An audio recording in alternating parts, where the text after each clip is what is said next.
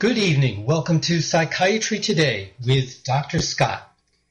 This is Dr. Scott Bay. You're psychiatrist on America's Web Radio and your source for all the latest mental health related news. Anything about the mind, the brain, human behavior, how to feel well emotionally, how to cope better with stress, and how to make sense of media reports about the latest research into the causes and potential new treatments for mental illness. This is the show where you will hear about all of that first, without the hype and distortion of other media sources, and with the benefit of more than 20 years in the practice of psychiatry, along the way trying to better inform the general public about mental illness and also trying to reduce the stigma associated with having a psychiatric diagnosis and needing treatment for it. And welcome to this evening show. This is the Wednesday, June the 4th edition of Psychiatry Today. And, you know, every week on the show, I try to talk about what's current and Sometimes the task is not very pleasant. If there is a lot of mental health related news, that is very serious and very disturbing. And unfortunately, this week is one of those weeks. Again, I am going to be talking a lot tonight about a mental health related mass shooting. It seems like I've been doing this way, way too much the past few years. Uh, but unfortunately, there are a few signs that I'll be able to stop doing this anytime soon. Uh, I don't take any pleasure in talking about this type of thing, but on the other hand, I feel strongly that if I'm going to have a show about mental health issues and talk about current things related to mental health, uh, I can't very well do that without discussing these incidents uh, because they do have a lot of implications for mental health policy, if not mental health treatment. And, you know, each time one of these things happens that is a mass shooting committed by a mentally ill person, the speculation is, well, know, finally the general public has had enough. Finally, politicians are going to do something about it, and we won't have to keep talking about this. Well, you know, what happens is in the immediate aftermath of an incident like this, a lot is talked about, but unfortunately, nothing ever seems to change. With this latest incident, there may be some changes in the local jurisdiction, that is the state, where this tragedy took place, and only time will tell. But clearly, more is going to have to change, and not just in one state, but nationwide, for me to be able to stop having to talk to you about incidents like this. Well, it was on a Friday night when Elliot Rodger's mother got a call from her son's therapist that he had emailed a ranting manifesto about going on a deadly rampage. The mother went to her son's YouTube channel and found the video in which he threatens to kill people. She alerted authorities and set off frantically with her ex-husband to Santa Barbara. By the time they arrived, it was too late. Their son had killed six people and then himself. It was the second time in recent months that Rodger's mother tried to intervene. In April, she had called one of her son's counselors after seeing bizarre videos he had posted on YouTube though not the disturbing one he posted shortly before the killings. The counselor called a mental health service, which then called police. Santa Barbara County Sheriff's deputies who showed up at Rodger's doorstep to check on his mental health, however, weren't aware of any videos, according to the department's spokeswoman. How this lack of communication could have taken place is just undescribably, uh, incredibly. Um, I mean, you, you cannot fathom how a howling error like that could have taken place, that the legal authorities were not informed of and did not see these videos because they concluded after visiting with him that this well-mannered, if shy, young man posed no risk.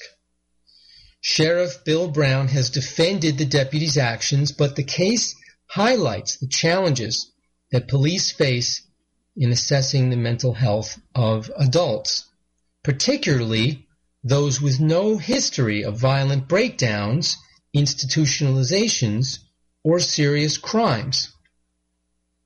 He said, obviously looking back on this, it's a very tragic situation and we certainly wish that we could turn the clock back and maybe change some things.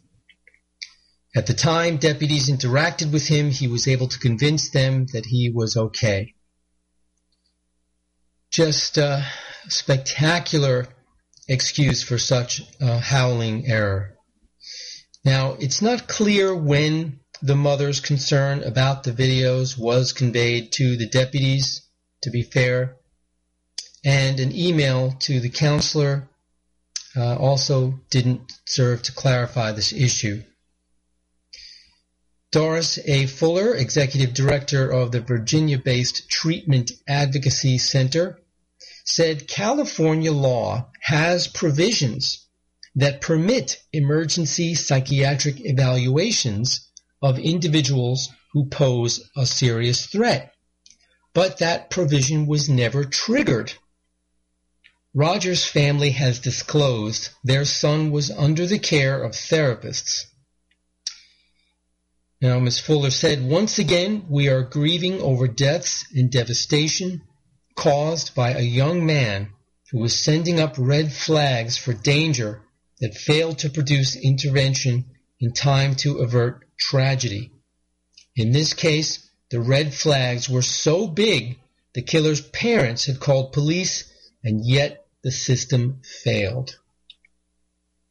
Now, Rodger had written a sort of manifesto, and he said that the police asked whether he had suicidal thoughts, and he was able to convince them that he was fine. He also said he was relieved that they didn't search his apartment because if they had, they would have uncovered the cache of weapons that he planned to use and eventually did use in the rampage in East Isla Vista, California. He posted at least 22 YouTube videos. He wrote in his manifesto that he uploaded most of his videos in the week leading up to April 26, when he originally planned to carry out his attacks. He postponed his plan after catching a cold. And this is to quote deceased killer. On the week leading up to the date I set for the day of retribution, I uploaded several videos onto YouTube in order to express my views and feelings to the world, though I don't plan on uploading my ultimate video until minutes before the attack because on that video I will talk about exactly why I'm doing this, he wrote. It is extremely chilling to read this uh, because it shows that he had planned this out well in advance and just goes to emphasize the missed opportunities to stop him before he committed these killings. In the final video posted before the attack, he sits in his black BMW where he committed the crimes from and where he eventually took his own life. He sits there in the car in sunset light and appears to be acting out scripted lines and planned laughs. He says, I'll take great pleasure in slaughtering all of you. And in his videos and in his writings, he voices his contempt for everyone from his roommates to the human race, reserving special hate for two groups. The women, he says, kept him a virgin for all of his 22 years, and the men they chose instead. The rampage played out largely as he sketched it in public postings. He said he would start by, quote, silently killing as many people as I can around Isla Vista by luring them into my apartment through some form of trickery, unquote. He said he would knock them out with a hammer and slit their throats. Now, two of the three first victims were his roommates, and they were found in his apartment. Around 9:30 p.m. of the evening of the shooting, the rampage began. It lasted about 10 minutes. He shot and killed three at random, injured 13 more either with gunshots or with the car that he used as a battering ram against bicyclists and skateboarders Deputies found three semi-automatic handguns along with 400 unspent rounds in his car. It should be noted that all were purchased legally. Now, a closer look at the issue of the uh, deputies and what information they didn't have for the rampage. Again, they showed up at his apartment last month to check on his mental health, or rather in April, I forgot now it's June. Uh, so they checked on his mental health. They had not seen the online videos in which he was threatening suicide and violence, even though these were the recordings that prompted his parents to call the authorities. And by the time law enforcement finally did see these videos, it was too late. It's not clear why they didn't see the videos. Uh, an attorney for the family said the family called the police after being alarmed by the videos, quote, regarding suicide and the killing of people that their son had been posting. All right, well, it's time to take our first commercial break. Unfortunately, we have a lot more to talk about where it concerns the shooting and its implications. You're listening to Psychiatry Today with Dr. Scott. Be right back after this break. This is Michael Gano with Insight to Israel. Every day, the Israeli Defense Force finds itself on the front line of the war with the militant arm of Islam. Surrounded by enemies from within and without, they fight for the only Jewish state. Military service is mandatory, ladies serving two years and men serving three right out of high school. While young people in other democracies are busy traveling or attending university, Israeli men and women gear up for basic training. In a world of heads of state, politicians, ambassadors, diplomats, and a leftist media, many times our voice at the grassroots level is drowned out. So we started an ongoing project called Hershey's for Heroes. Patriot conservatives from all over the U.S. are sending Hershey's chocolate bars with a note of thanks for defending Israel. Won't you join us by sending a sweet message to the IDF? For information, please see my Facebook page at Michael Gano. Thank you. God bless Patriot Conservatives, and God bless Israel in her struggle for sovereignty and security. Healthcare Consumerism Radio. Learn, connect, share. Join us every Friday at 11 o'clock to learn all those confusing issues around healthcare, Obamacare, Medicare, Medicaid. We'll help you find the answers, help you stay in compliance. Join us Friday at 11 o'clock. This is Dr. Susan Blank, Medical Director for the Atlanta Healing Center. Our team is able to offer a multitude of treatment options such as quantitative EEG, also known as brain mapping, hormonal and nutritional assessments, neuropsychological testing, and cognitive therapy, along with traditional 12-step facilitation. And we can even offer you, if appropriate, a gentle medically managed detox. Please contact us at 770 696 9862. This is America's Webradio.com, the best in chat radio designed just for you. Welcome back to Psychiatry Today. Dr. Scott Bay, your psychiatrist on America's Web Radio with you. And we are talking about the shooting that took place in Isla Vista, California, the UC Santa Barbara student Elliot Rodger, who suffered from mental illness, was under the care of a therapist, posted videos boasting of what he was about to do and was not able to be stopped in time.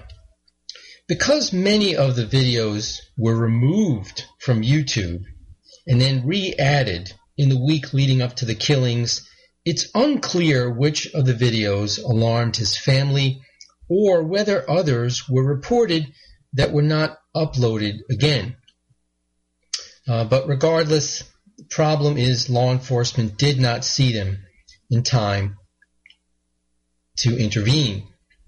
His mother got a call from her son's therapist shortly before the shooting started that he had emailed his ranting manifesto. It was then that the mother found the YouTube video in which he threatened to kill people. She alerted authorities and set off frantically with her ex-husband, but the deadly rampage had taken place by the time they got there. Now, again, the videos give some very uh, chilling comments from the killer. Uh, the video that was posted that Friday and then taken down the next day by YouTube, the message saying that it violated the site's term of service. Uh, Mr. Rogers said, I don't know why you girls are so repulsed by me.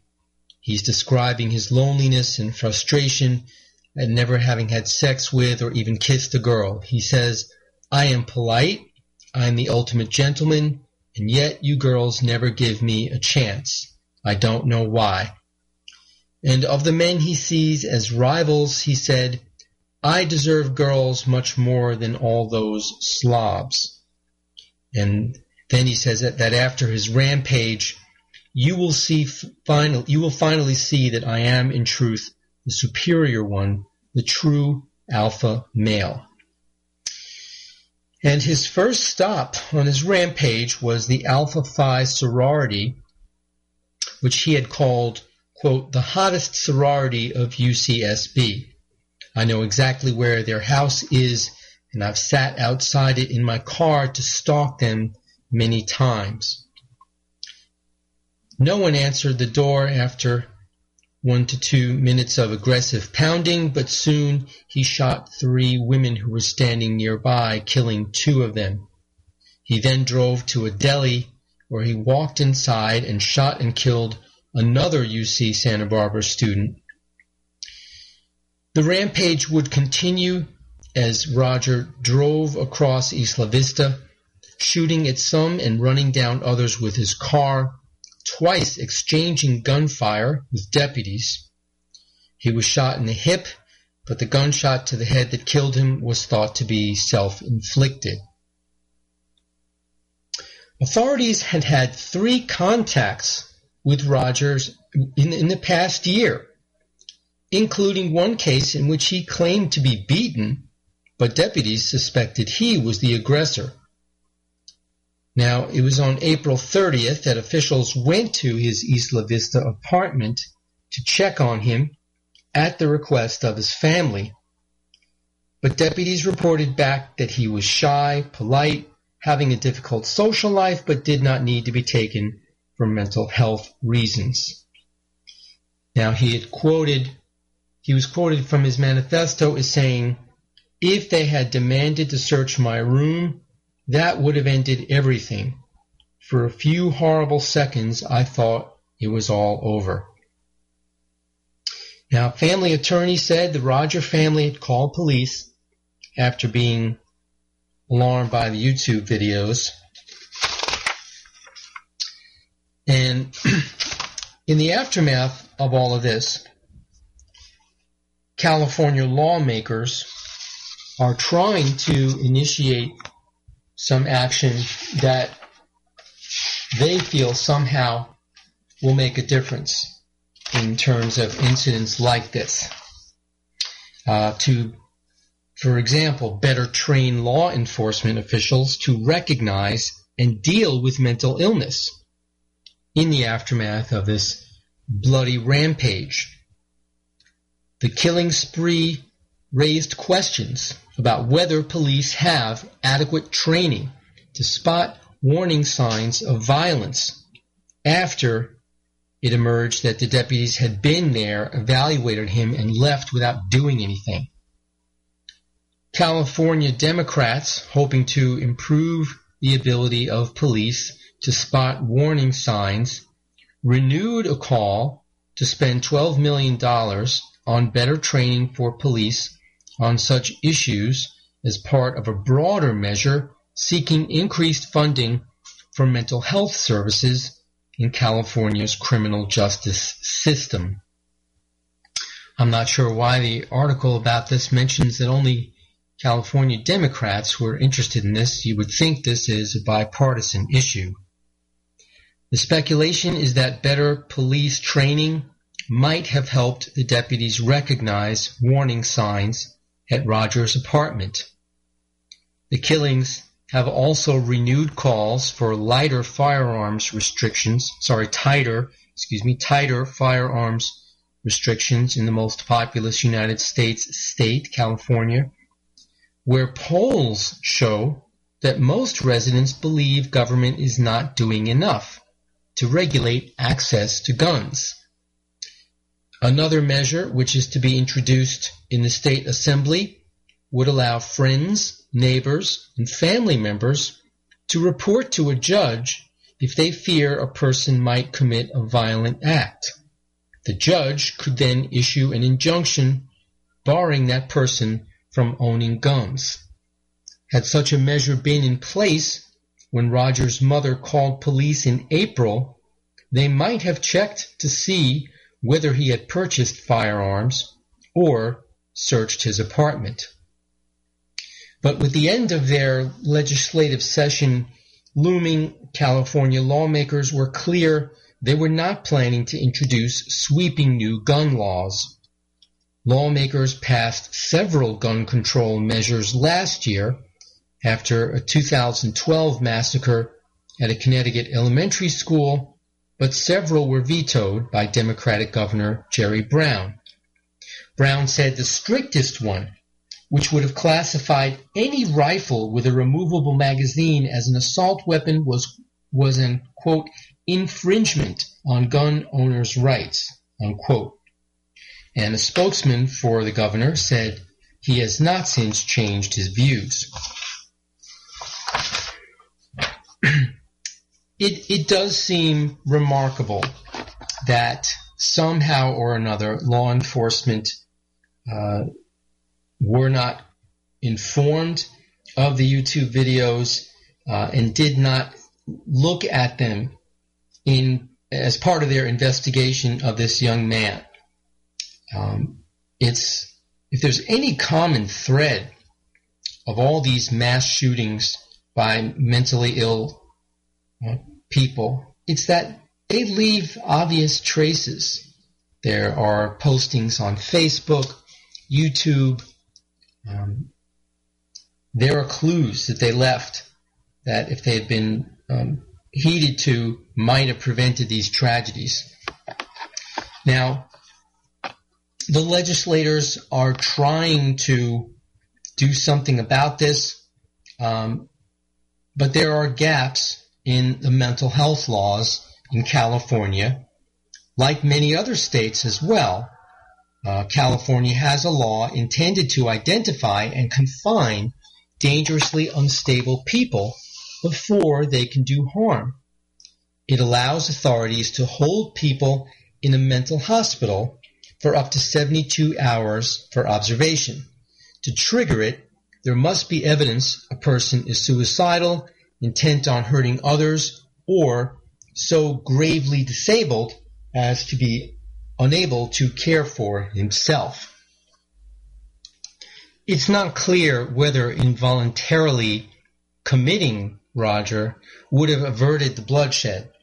In many cases, people must be set free after the 72 hours are up. Here in Georgia, we have such a law as well. Uh, the way it works is after the 72 hours, or actually it's really three business days, it's not even just 72 hours, the hospital holding the person involuntarily would either have to let them go or they would have to file for a court hearing to allow a judge to decide whether the person uh, can be discharged from the hospital or not.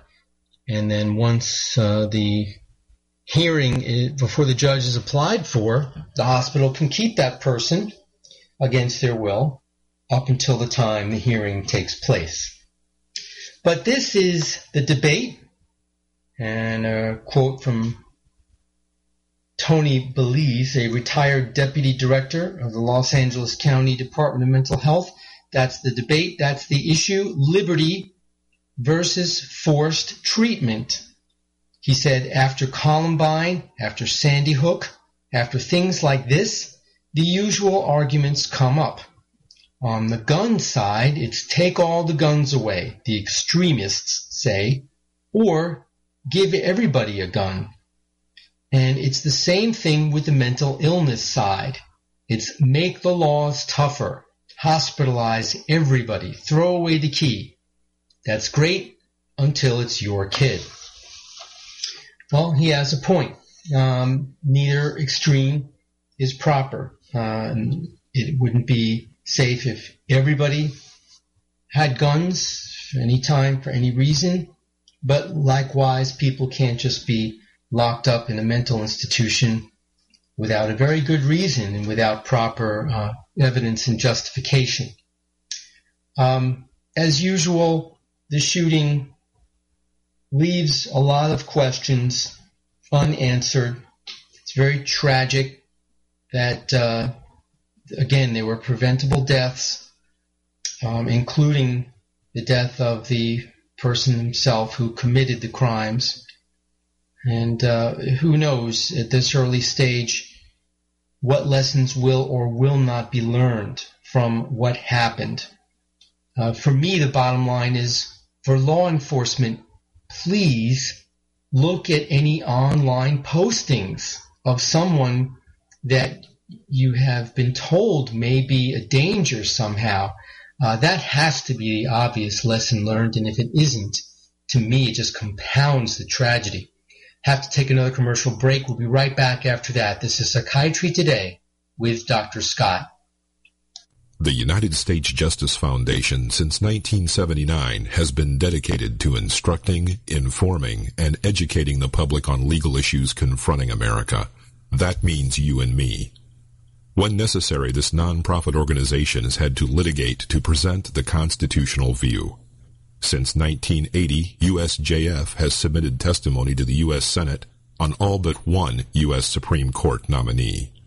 Learn more about USJF by visiting their website at www.usjf.net. Support this nonprofit as it defends our rights, our liberty, and our Constitution. This is Cheryl Linker, host of the Master Gardener Hour on America's Web Radio, Saturday morning at 11 o'clock. Join us as we keep things fun and interesting as we educate you in the world of master gardening. This is Dr. Susan Blank, Medical Director for the Atlanta Healing Center. Our team is able to offer a multitude of treatment options such as quantitative EEG, also known as brain mapping, hormonal and nutritional assessments, neuropsychological testing, and cognitive therapy, along with traditional 12-step facilitation. And we can even offer you, if appropriate, a gentle medically managed detox. Please contact us at 770-696-9862. This is America's Webradio.com, the best in chat radio designed just for you. Welcome back to Psychiatry Today. Dr. Scott Bay here, your psychiatrist on America's Web Radio. There was other mental health related news this past week to two weeks, and we're going to start getting to some of that.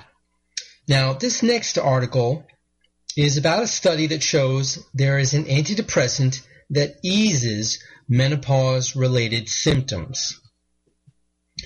The antidepressant venlafaxine, which is the generic name for the drug formerly sold under the brand name Effexor, is supposedly nearly as effective as estrogen therapy in reducing menopause related hot flashes and night sweats, according to a new study.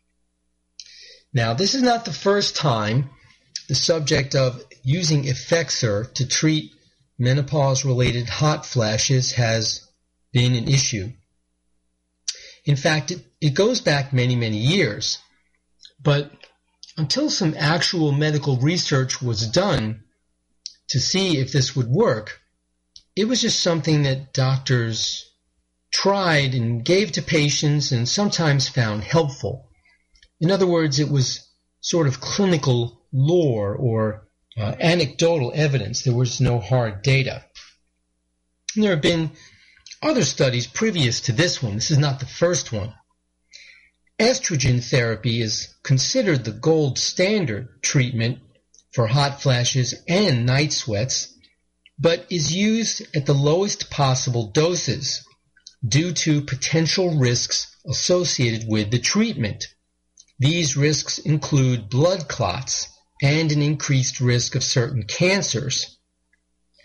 The new findings say uh, that they provide critical data for physicians and women making treatment decisions for hot flashes and night sweats. The study authors say that their data show that first line hormonal and non hormonal pharmacological treatments are well tolerated and effective options for alleviating symptoms.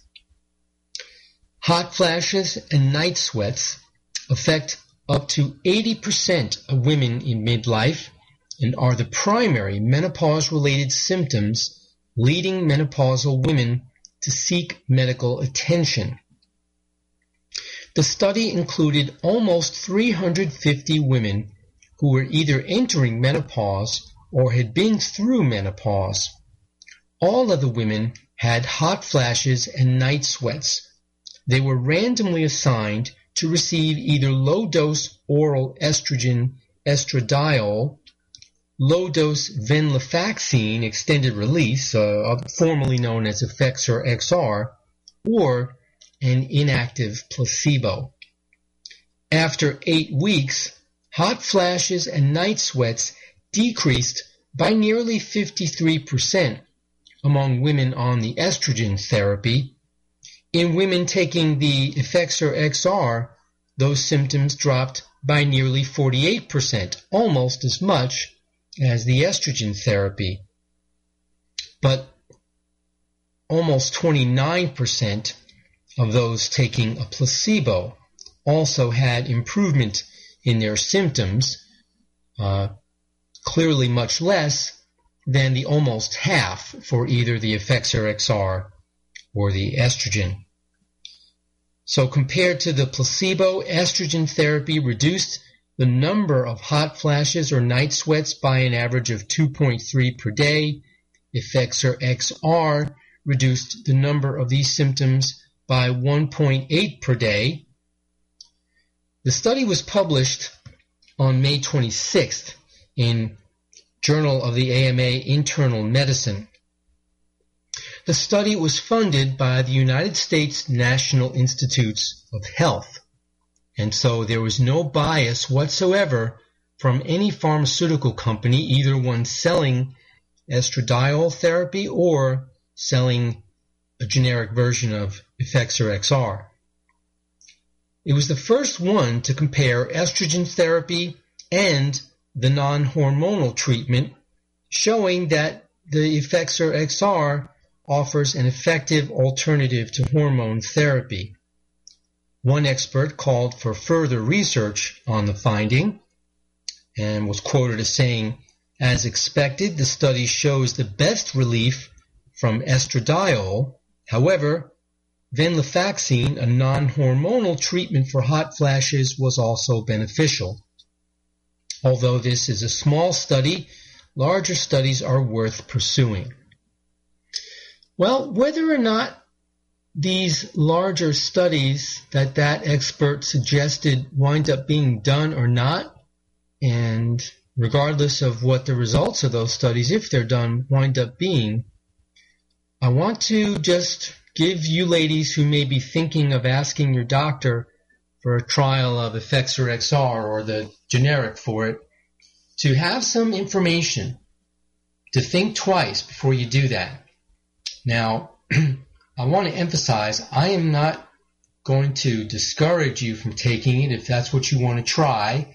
If you're afraid to try the estrogen because of the risks of blood clots and certain cancers, if um, you and your GYN have discussed the risks and benefits and, and the estrogen therapy doesn't seem to be a good risk for you, um, you may wind up talking to them about the Effexor XR or the generic. But as a psychiatrist who has prescribed Effexor XR ever since it came on the market, and I still prescribe it to some patients, I want you to know the facts.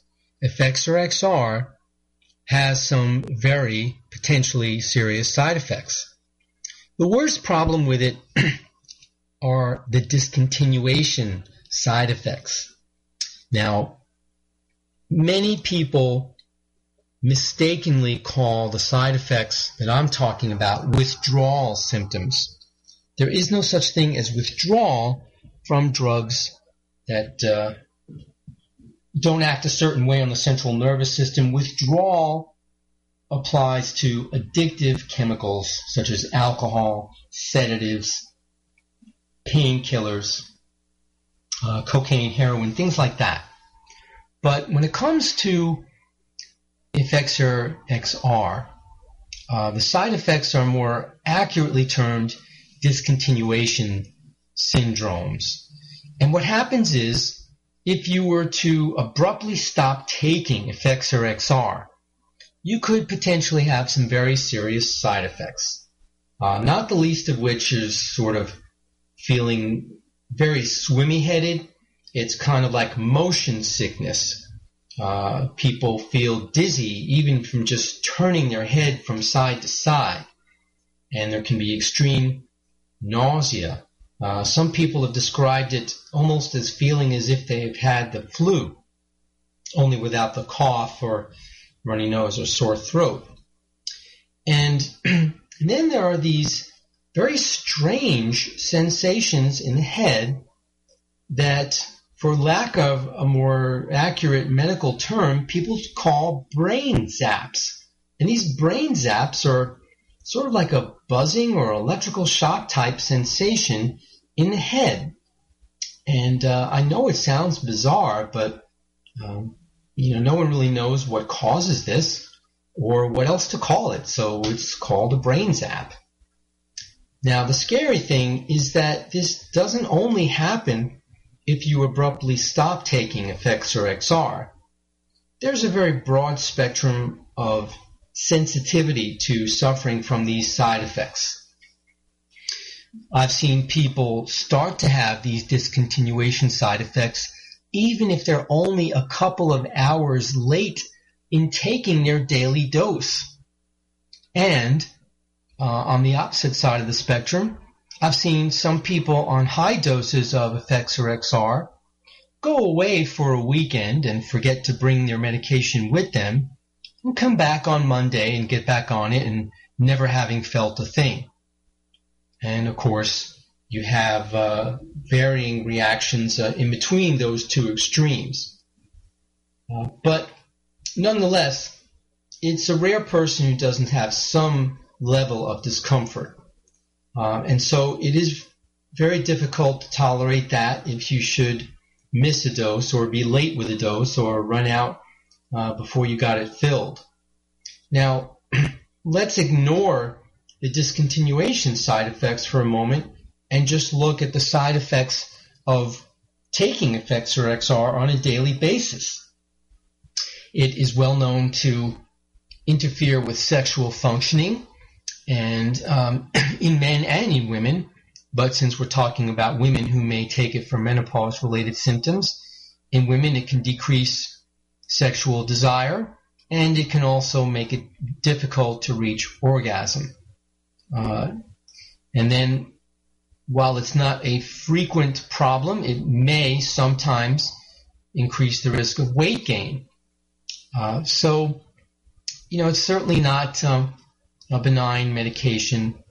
Uh, and while that may pale in comparison to the risks of estrogen when you're talking about blood clots and cancer, uh, I certainly want uh, you to consider that there are some potential problems with Effexor XR.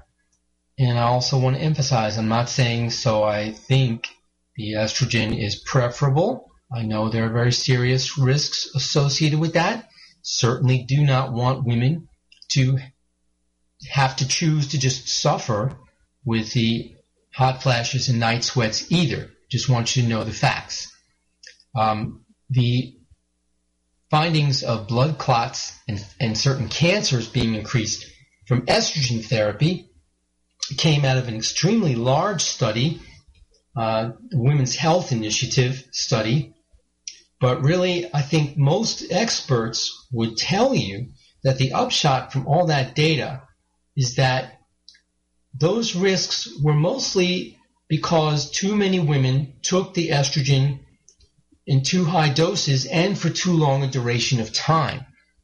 And I, that most experts now would agree, even in the face of all the scary data from the Women's Health Initiative study, that as long as women take the estrogen therapy for the lowest possible dose and for the shortest period of time to alleviate the night sweats and hot flashes, then it does not substantially increase the risk of blood clots and certain cancers. Uh, so really, again, this is a very important individualized discussion that women should have with their GYN, and maybe the Effexor XR would be an appropriate option for you, but I want you to know the facts and the risks entailed with taking that as well. All right, time for another commercial break, and I'll be back with more mental health related news after that. You're listening to Psychiatry Today with Dr. Scott. Be right back. This is Dr. Susan Blank, Medical Director for the Atlanta Healing Center. Our team is able to offer a multitude of treatment options such as quantitative EEG, also known as brain mapping, hormonal and nutritional assessments, neuropsychological testing, and cognitive therapy, along with traditional 12-step facilitation. And we can even offer you, if appropriate, a gentle medically managed detox. Please contact us at 770-696-9862. With all the back and forth in today's politics, it seems as though the Constitution gets lost in the mix. If you want to brush up on your Constitution, then join Michael Conley every Wednesday from 4 to 5 p.m. for the show Our Constitution on americaswebradio.com. Hi, this is Kate Copsey, inviting you to listen year round to America's Homegrown Veggie Show every Saturday at 10 a.m. PrivateHealthCareExchanges.com have you checked out the only online guide where employers, health plans, brokers, and consultants can navigate private exchange and defined contribution markets? Browse privatehealthcareexchanges.com today. The emergence of private health insurance exchanges represents perhaps the most significant shift in how Americans purchase health benefits in years. As employers move their employee population into private exchanges, this trend is on a growth projection into the 2015 benefit year and beyond, according to research published by Alegeus Technologies. Visit privatehealthcareexchanges.com today to browse our national searchable directory and for Healthcare Exchange Solutions magazine and newsletter. Be sure to submit your listing for inclusion in this groundbreaking guide at www.privatehealthcareexchanges.com. That's www.privatehealthcareexchanges.com. This is America's Webradio.com, the best in chat radio designed just for you. Welcome back to Psychiatry Today. Dr. Scott Bay with you here. And next up on tonight's show, is your long-term pain making you depressed? Did you ever wonder if being depressed or anxious could contribute to your chronic pain? Turns out, as you might have guessed, these feelings could be connected. Studies show that 30 to 50% of people struggling with chronic pain also have a mood disorder such as depression and anxiety. And in fact, I find it difficult to believe it's uh, not higher than that. So when is pain considered chronic? Pain is chronic if, in general, It lasts longer than three months. This means it extends beyond the usual time for an illness or injury. When it lingers beyond three months, you might consider it a disease in its own right. Chronic pain also carries a hefty price tag. In the United States, chronic pain costs about $600 billion a year in healthcare costs as well as lost time at work.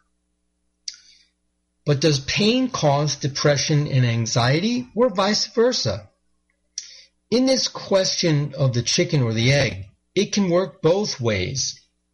Pain can cause depression and anxiety. Depression and anxiety can also cause pain. It can create a cycle where one continually worsens the other. For example, someone in pain from an injury may cut back on their activity because they're afraid of being re-injured. If this keeps them from improving their physical condition, they may actually become deconditioned. This also makes the person susceptible to injury.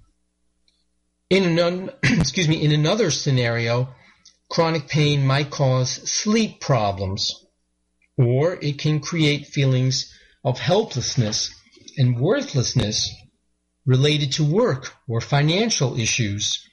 All of this can lead to depression. So how are these overlapping illnesses treated?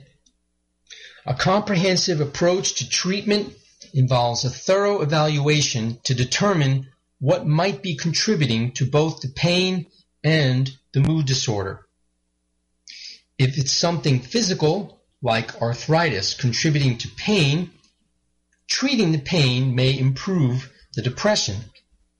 Treatment may involve medication, physical therapy, or other therapies such as nerve blocks.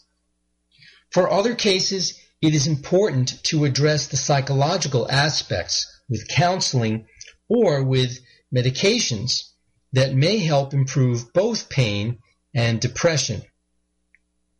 And you're probably familiar with one particular medication because of the heavy consumer advertising that it engages in. Cymbalta helps with both depression and anxiety and pain as well. Now, other options for treating both pain and depression include cognitive behavioral therapy to help patients develop coping skills so they can manage their pain. Relaxation training, which helps reduce the stress response that often worsens pain and increases the symptoms of depression and anxiety. Hypnosis to help patients reach a relaxed state that may allow for positive suggestions. Exercise and physical activity, which can boost a patient's mood as well as improve pain and function. In fact, there are several studies which show that one particular chronic pain syndrome, fibromyalgia, responds very well to regular exercise. There are self-help groups that provide psychological support for chronic pain sufferers. And finally, there is education available for both the patient and the family from, if not support groups, uh, certain national foundations. It is important for people to treat their pain and their depression both, but also to take part in activities Rather than focusing on what they cannot do, it is important that patients realize what they can do. If not, then the cycle of pain and depression will continue to spiral downward. And next up on tonight's show, another study having to do with the interface between physical illness and emotion. Hurt feelings may affect blood pressure. Well, at least in older middle-aged women. Uh, once the study found that women in this group who feel unappreciated by their friends or family may have more than just hurt feelings, their health may take a hit as well. This new research has suggested that women who have unpleasant social experiences may have a higher risk for high blood pressure. Using data from the Health and Retirement Study, researchers studied 1,502 people, 899 women, and 603 men aged 50 and older. The participants did not have high blood pressure when they enrolled in the study in 2006. They were deemed to have high blood pressure if they were on medication to lower their blood pressure or if they had a resting systolic, that's the top number of blood pressure, of 140 or higher, or the diastolic, that's the lower number, uh, was 90 or more. 140 over 90 is pretty much the uh, cutoff for high blood pressure, anything that or above. Then the participants were asked to fill out questionnaires about their interactions with friends, family, their spouse or partner, and children. These questions gauged negative interactions. For example, they asked whether these friends and family got on participants' nerves, whether they criticized participants, or made too many demands. Participants were also asked about positive interactions, such as how much they could rely on friends or relatives, and how much they could open up to them. Answers were scored on a range from 1, none or never, to 4, or a lot. After four years, the same participants had their blood pressure checked again. In those four years, 29.6% of participants, or 445 people, developed high blood pressure. Men, even those who reported negative interactions with others, were not likely to develop high blood pressure. It was mainly women who developed high blood pressure, and especially those between the ages of 51 to 64. Those women who reported negative interactions, such as feeling let down or criticized, were primarily affected when these interactions were with friends or family, but not their partner or their children. The researchers found that for every one unit increase in total average negative interactions reported, there was a 38% increased risk of developing high blood pressure over four years. The study authors noted that high blood pressure was notable in the women considered to be of the sandwich generation who felt demands of aging parents as well as demands of children. Negative social interactions may only aggravate the adverse effects of existing life stressors among individuals in this age group. And again, the blood pressure seemed to be going up when the negative interactions were primarily uh, with friends or family, not so much with their partner or with their children. Researchers found that uh, the risk for high blood pressure increases with age, of course, which may have contributed to the findings.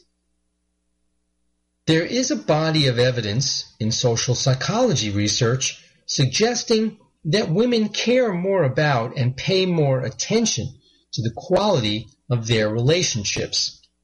These findings suggest that women are particularly sensitive to negative interactions, which is consistent with his previous work.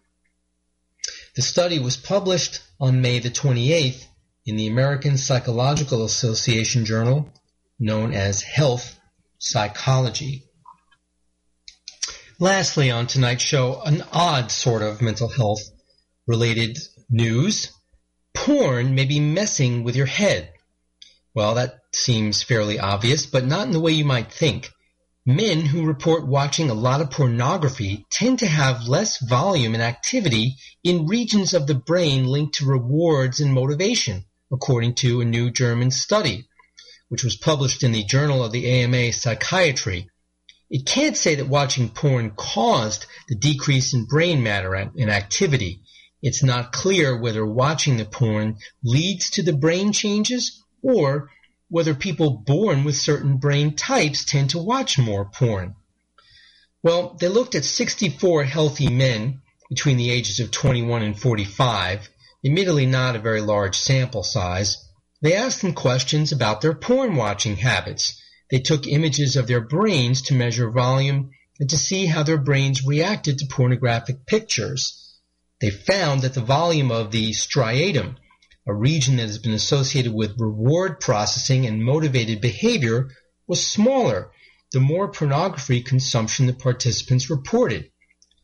Also, another brain region that is also part of the striatum and is active when people see sexual stimuli showed less activation the more pornography participants consumed. So I guess the reaction just, you know, kind of wears off the more if they keep watching.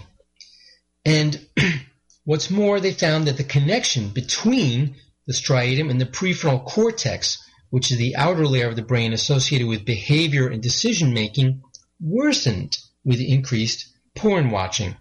I think women wouldn't find that remarkable that it disconnects men from uh, the main part of their brain. Now, the study can't prove that watching porn caused these changes in the brain, so it can't say that it's actually harmful. They would need longer studies to find that out. And it turns out that any behavior done intensely or long enough may result in changes to the brain.